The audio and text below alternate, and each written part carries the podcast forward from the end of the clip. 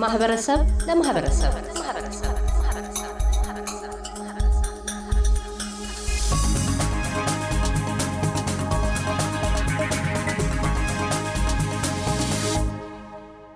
ሄርሞን ጋሻውና ኤደን ሮማ በሱስ በመለቀቅና በፍቅር ጸንቶ በመቆየት ተፈትነዋል። ሄርሞን ከአልኮል ሱስ ለመለቀቅ፣ ኤደን በገደብ የለሽ ፍቅር የህይወቷ ማዕከል የሆነውን ሄርሞንን ለመታደግ ፍቅር ለስኬት ሲበቃ ህይወት ክሽፈት ሲገጥመው ለልብ ስብራት ይዳርጋል። በሁለቱም መንገድ ግና ስንክሳሮቹ ብዙ ናቸው። ስሜትን ያውካል፣ የማንነት እሴቶችን ይፈትናል፣ ህሊናን ይሞግታል ሲልም ተስፋ እስከ ማስቆረጥ ያደርሳል።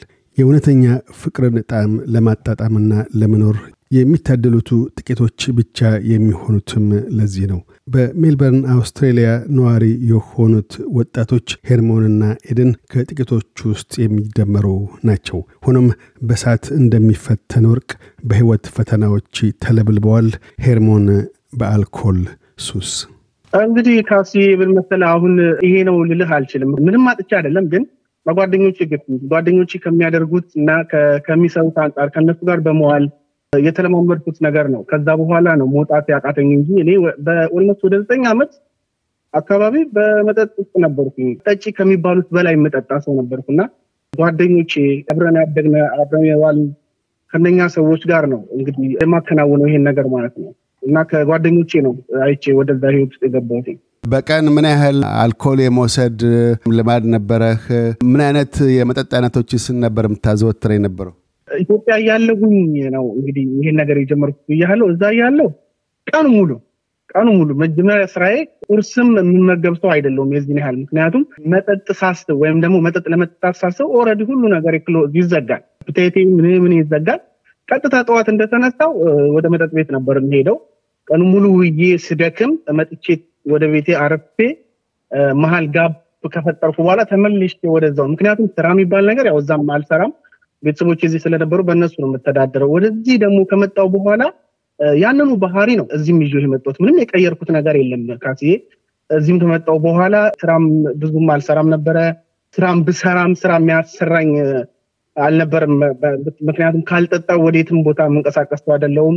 ሳምንት ብሰራ ሳምንት እቀራለሁ። ምክንያቱም ሳምንት የሰራሁትን ሳምንት ልጠጣበት ቀኑ ሙሉ ነው የምጠጣው። የምጠጣው በብዛት ቢራ ነው፣ ውስኪ ነው የምጠጣው። ኢትዮጵያ እያለው ደግሞ ያው የታወቀ ነው። ትናንሽ መጠጦች ናቸው እዛ ያሉት፣ ወደ አረቄ ምናምን ነው የምጠጣው። እዚህ ከመጣሁ በኋላ ብዙ ጊዜ የምጠጣው ያው ውስኪ ነው፣ ቢራ ብዙም እንትን አልልም። ያንን ነው የምጠቀመው። ከዛስ በኋላ እንዴት ሆስፒታል ልገባ ቻልክ? በጊዜው ቅዳሜ ዕለት ነው አስታውሳለሁኝ። አንድ ቦታ ከጓደኞች ጋር ስንዝናና ውለን በዛው ጠዋት በተጀመረው ቀጥታ እሱን ትተን ወደ ሰርግ ቦታ ነበር የሄድነው እና እዛም አምሽተን እንደዛው መጠጥ ላይ ነበር ነው እና ከዛ በኋላ ነው እንግዲህ እኔ ወደ ስፕሬ ለማምሸት ያው ምሽት ቤቶች ስላለ ወደዛ ለመሄድ መንገድ ጀምሬ ከዛ እዛ አካባቢ ፓርክ አርግቼ ድጋሜ ገብቼ ተዝናንቼም በጣም ከጠጣው በኋላ አቅምን ስቼ ነው ወደ መኪናዬ የመጣሁት። ከዛ በኋላ ያለውን ነገር አላውቅም። እንግዲህ ሆስፒታል የገባሁትኝ ራሴን ያወቅሁትኝ ከሶስት ቀን በኋላ ነው። ብዙ አደጋ አድርሻለሁ። እዛ አካባቢ ላይ ንብረት አደጋ አድርሻለሁ። በዚህ አጋጣሚ ኢትዮጵያዊ የኛው ዜጋር ስለሆነ በትንሽ ነገሮች አለፉ እንጂ በጣም ትልቅ አደጋ ነበር። መኪና ቤት ላይ ነው ያንን አደጋ እንትን ያደረግኩት የፈጸምኩት እና ያው ተጋጭቼ ነው ከፓርክ ተነስቼ ቀጥታ ወደዛ ወዴትም አልሄዱ ወደ ቤቱ ነው የሄድኩት። ቤቱን ነው የመጣሁት ቀጥታ እና ትልቅ አደጋ ነበር የደረሰብኝ። ሐኪም ቤት እግሮቼ ሁለት እግሮቼ ተሰፍተው ነበረ።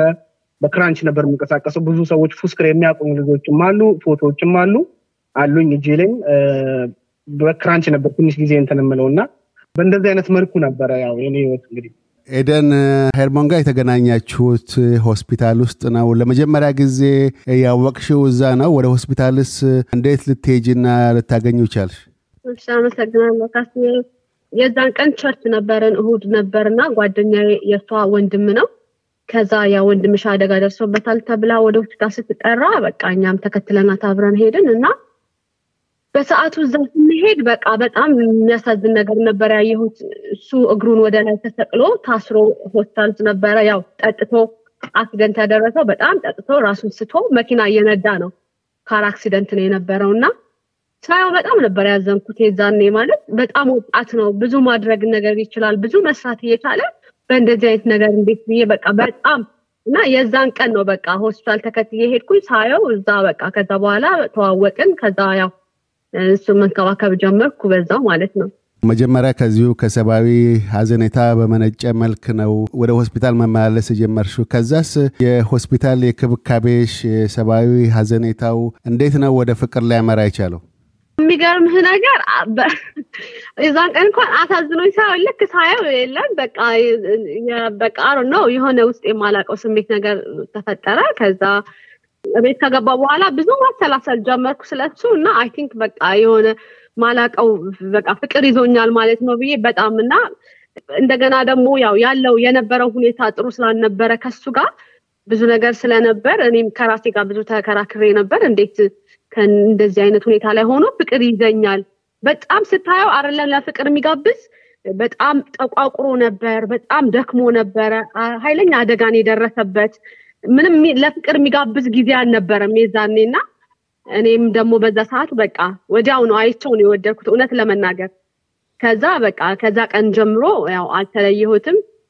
በቃ እንከባከበው ነበር። እቤትም የመሄድ አጋጣሚ ስለነበረ ከፋሚሊ ጋር ከሱ ቤተሰብ ጋር የምተዋወቅ ስለነበረ ከእናቱ ጋር ከእህቱ ጋር በዛ በቃ መንከባከብ ጀመርን። በጣም best friend እየሆንን መጣን ማለት ነው። የመጀመሪያውን ጥያቄ ማን አነሳ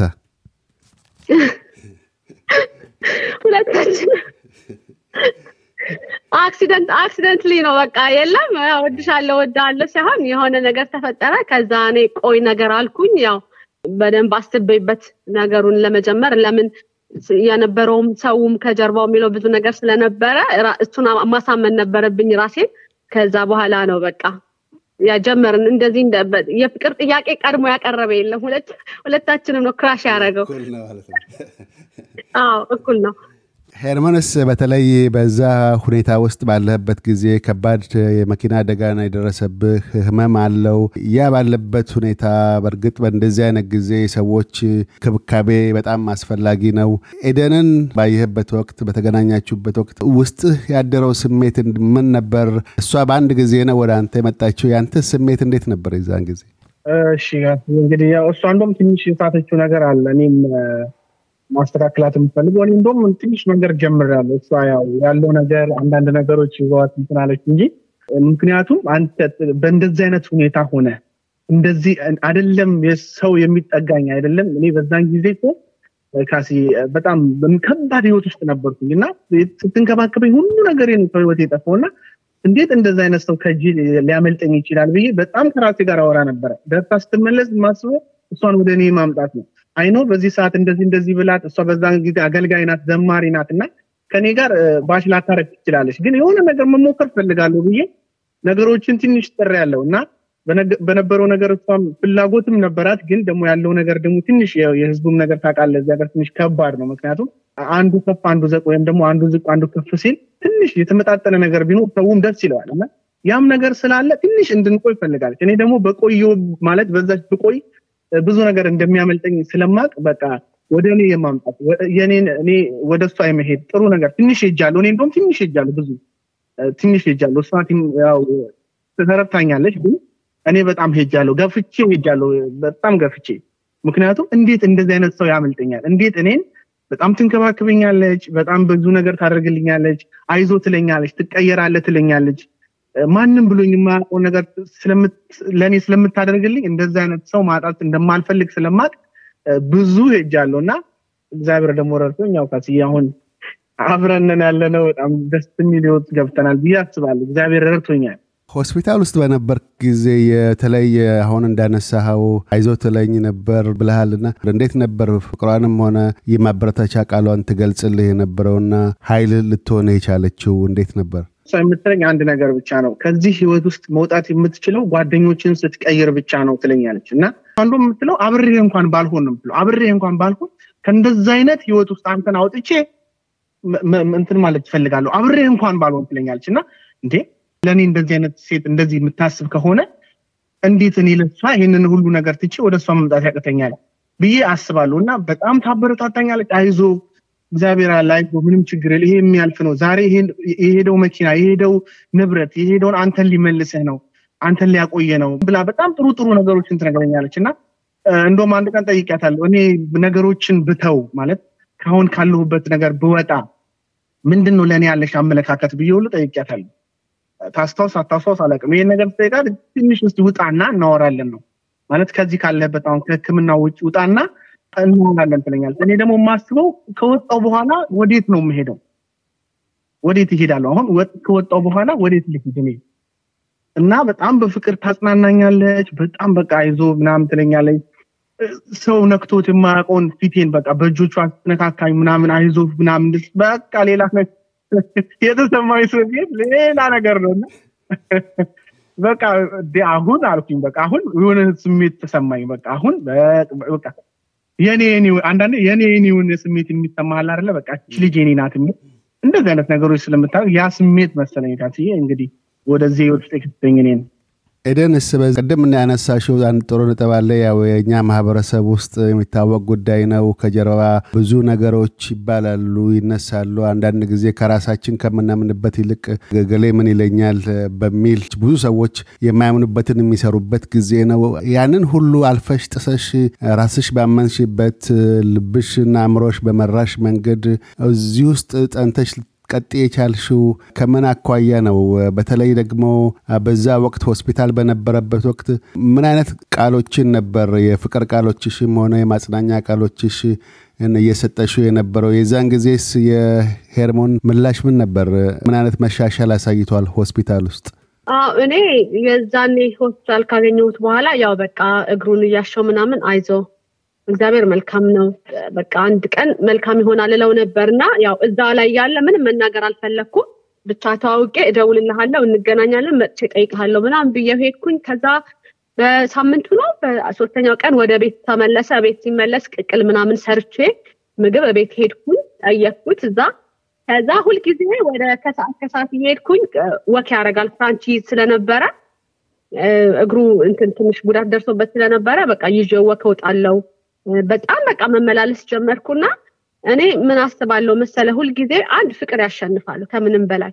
በቃ የሆነ እኔ ራሴ ልቆጣጠረው ማልችል ኃይለኛ ፍቅር ውስጤ ነበር ልቤ ላይ። እኔም አላውቅም ለምን እንደዛ እንደሆንኩ። ግራ እስኪገባኝ ምንድን ነው የተፈጠረው ነገር እስክል ድረስ። ለምን መሰለ አንድ ህብረተሰቡ ላይ አልፈርድም። risk ነው እና ሴት ልጅ እንደዚህ በጣም የሆነ ሱስ በጣም አደገኛ ነገር ነው። እና እንደዚህ risk ወስጄ መግባቴ ለሰዎችም ጥሩ አልነበረም። ይሄ ለሴት ልጅ ባይለወጥስ ነገ ደግሞ ቢያደርገው የለም ብዙ የምንፈራው ነገር አለ። እኔ ግን አንድ ነገር አምናለሁ። ሁልጊዜ ድንጋይ እንኳን ጥቅም አለው፣ ቤት ይሰራል አይደለም ሰውና አንዳንዴ ድንጋይ ነው አስቀምጠው እዛ ያስቀመጥክበት ቦታ ተመልሰ የምታገኘው። ሰው ግን የማይለወጥ ሰው የለም። እኔ በዚህ አምናለሁ። ሰው ይቀየራል ብዬ ነው ማምነው። ይሄ የኔ አመለካከት ነው እና አንድ ቀን እሱ የሚያግዘው የሚረዳው በቃ እጁን ይዞ አይዞ የሚለው ሰው ካገኘ ከዚህ ህይወት ይወጣል የሚል እምነት አለኝ። መጀመሪያ እኔ በቃ ፍቅር ነው ወደዛ ነገር ያስገባኝ። ከዛ በኋላ ለውጡ የጀመረው ከዛ ከወጣ በኋላ ነው። ያው ትግል ነበረ፣ ብዙ ትግል እንዲሁ በጣም ቀላል አልነበረም። almost ወደ ሁለት ሶስት ዓመት ኃይለኛ ትግል ነበር። በቀላል ጊዜ ውስጥ አይደለም የወጣውና እኔ በቃ አይዞ አለሁ አጠገብህ እስከ መጨረሻው እለው ነበር እና እዚህ ጋር እንደውም የረሳሁት ነገር እኔ አላውቀውም እውነት ለመናገር የዛን ቀን ሆስፒታል ያየሁት። እሱ ግን ለካ ያኔ drive አላረግም ነበረ ባስ ሲይዝ ምናምን ወደ church ለመሄድ አይሽ ነበረ። በቃ እንደውም እከታተልሽ ነበር አንዳንዴ ዝም ብዬ አይሽ ነበር ይለኝ ነበርና እኔ በቃ የዛን ቀን ሆስፒታል የተገናኘ ነው። ከዛ በኋላ እንዳልኩ በቃ ያው ውስጥህ አንዳንዴ በቃ የሚገፋ ነገር አለና ራሴን ያዳመጥኩት ውስጤን በቃ ልቤን እያዳመጥኩ ነበር የሄድኩት። ያው እንግዲህ ተሳክቶልኛል ማለት እችላለሁ ከእግዚአብሔር በታች። አልተሳሳትሽም። ሄርሞን በእጅጉ ጠጥቶ ራሱን በመኪና አደጋ ለአካል ጉዳት ዳርጎ ለሆስፒታል በቅቷል። ንብረቶች ላይም ጉዳትን አደርሷል። ይህም ከመጠጥ ሱስ የመላቀቂያ ቆሞ የማሰቢያ ጊዜ ይሰጠው ይሆናል በሚል በጥቂቶች ላይ ተስፋ አሳድሯል። ሆኖም የመጠጥ ጓደኞቹ ግና ጠጪ ያርፋል እንጂ አያቆምም ብለዋል። ሄርሞን በመልካም ተመኚ ተስፈኞች እሳቤና በመጠጥ ጓደኞቹ ይትባሃል መካከል ተጣብቋል። በቀጣዩ ክፍል ከሆስፒታል ውጪ ስላለው የህይወቱ አቅጣጫ ያወገናል። የኤደን ህይወትም አብሮ ለአንዴና ለመጨረሻ የመለወጫው የመጀመሪያ ምዕራፍ ላይ ይደርሳል። እያደመጡ የነበረው የኤስቢኤስ አማርኛ ፕሮግራምን ነበር። የፕሮግራሙን ቀጥታ ስርጭት ሰኞና አርብ ምሽቶች ያድምጡ። እንዲሁም ድረገጻችንን በመጎብኘት on demand እና በኤስቢኤስ ሞባይል app ማድመጥ ይችላሉ። ድረገጻችንን SBS dot com dot au Amharic ን ይጎብኙ።